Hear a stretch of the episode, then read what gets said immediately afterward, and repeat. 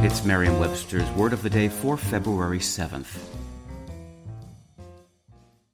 Angie's list is now Angi, and we've heard a lot of theories about why. I thought it was an eco move. Fewer words, less paper.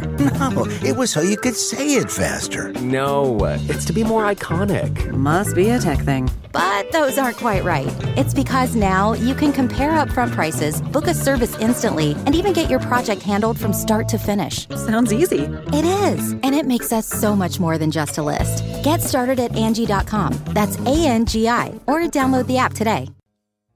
Today's word is infantilize, also pronounced infantilize and infantilize. Infantilize is spelled I N F A N T I L I Z E. Infantilize is a verb that means to make or keep infantile. It can also mean to treat as if infantile.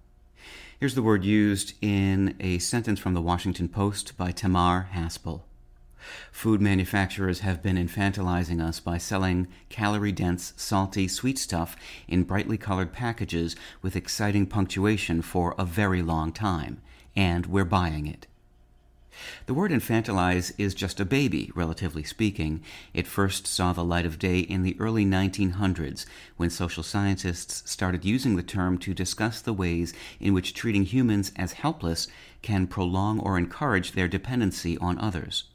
The adjective infantile, which gave birth to infantilize, is far more mature. It dates to the 17th century. Infantile sometimes literally means relating to infants, that is, to children in the first year of life. But it also has a broader meaning. If you chide someone for their infantile behavior, you rebuke the person for acting immaturely or childishly. With your word of the day, I'm Peter Sokolowski. Visit Merriam-Webster.com today for definitions, wordplay, and trending word lookups.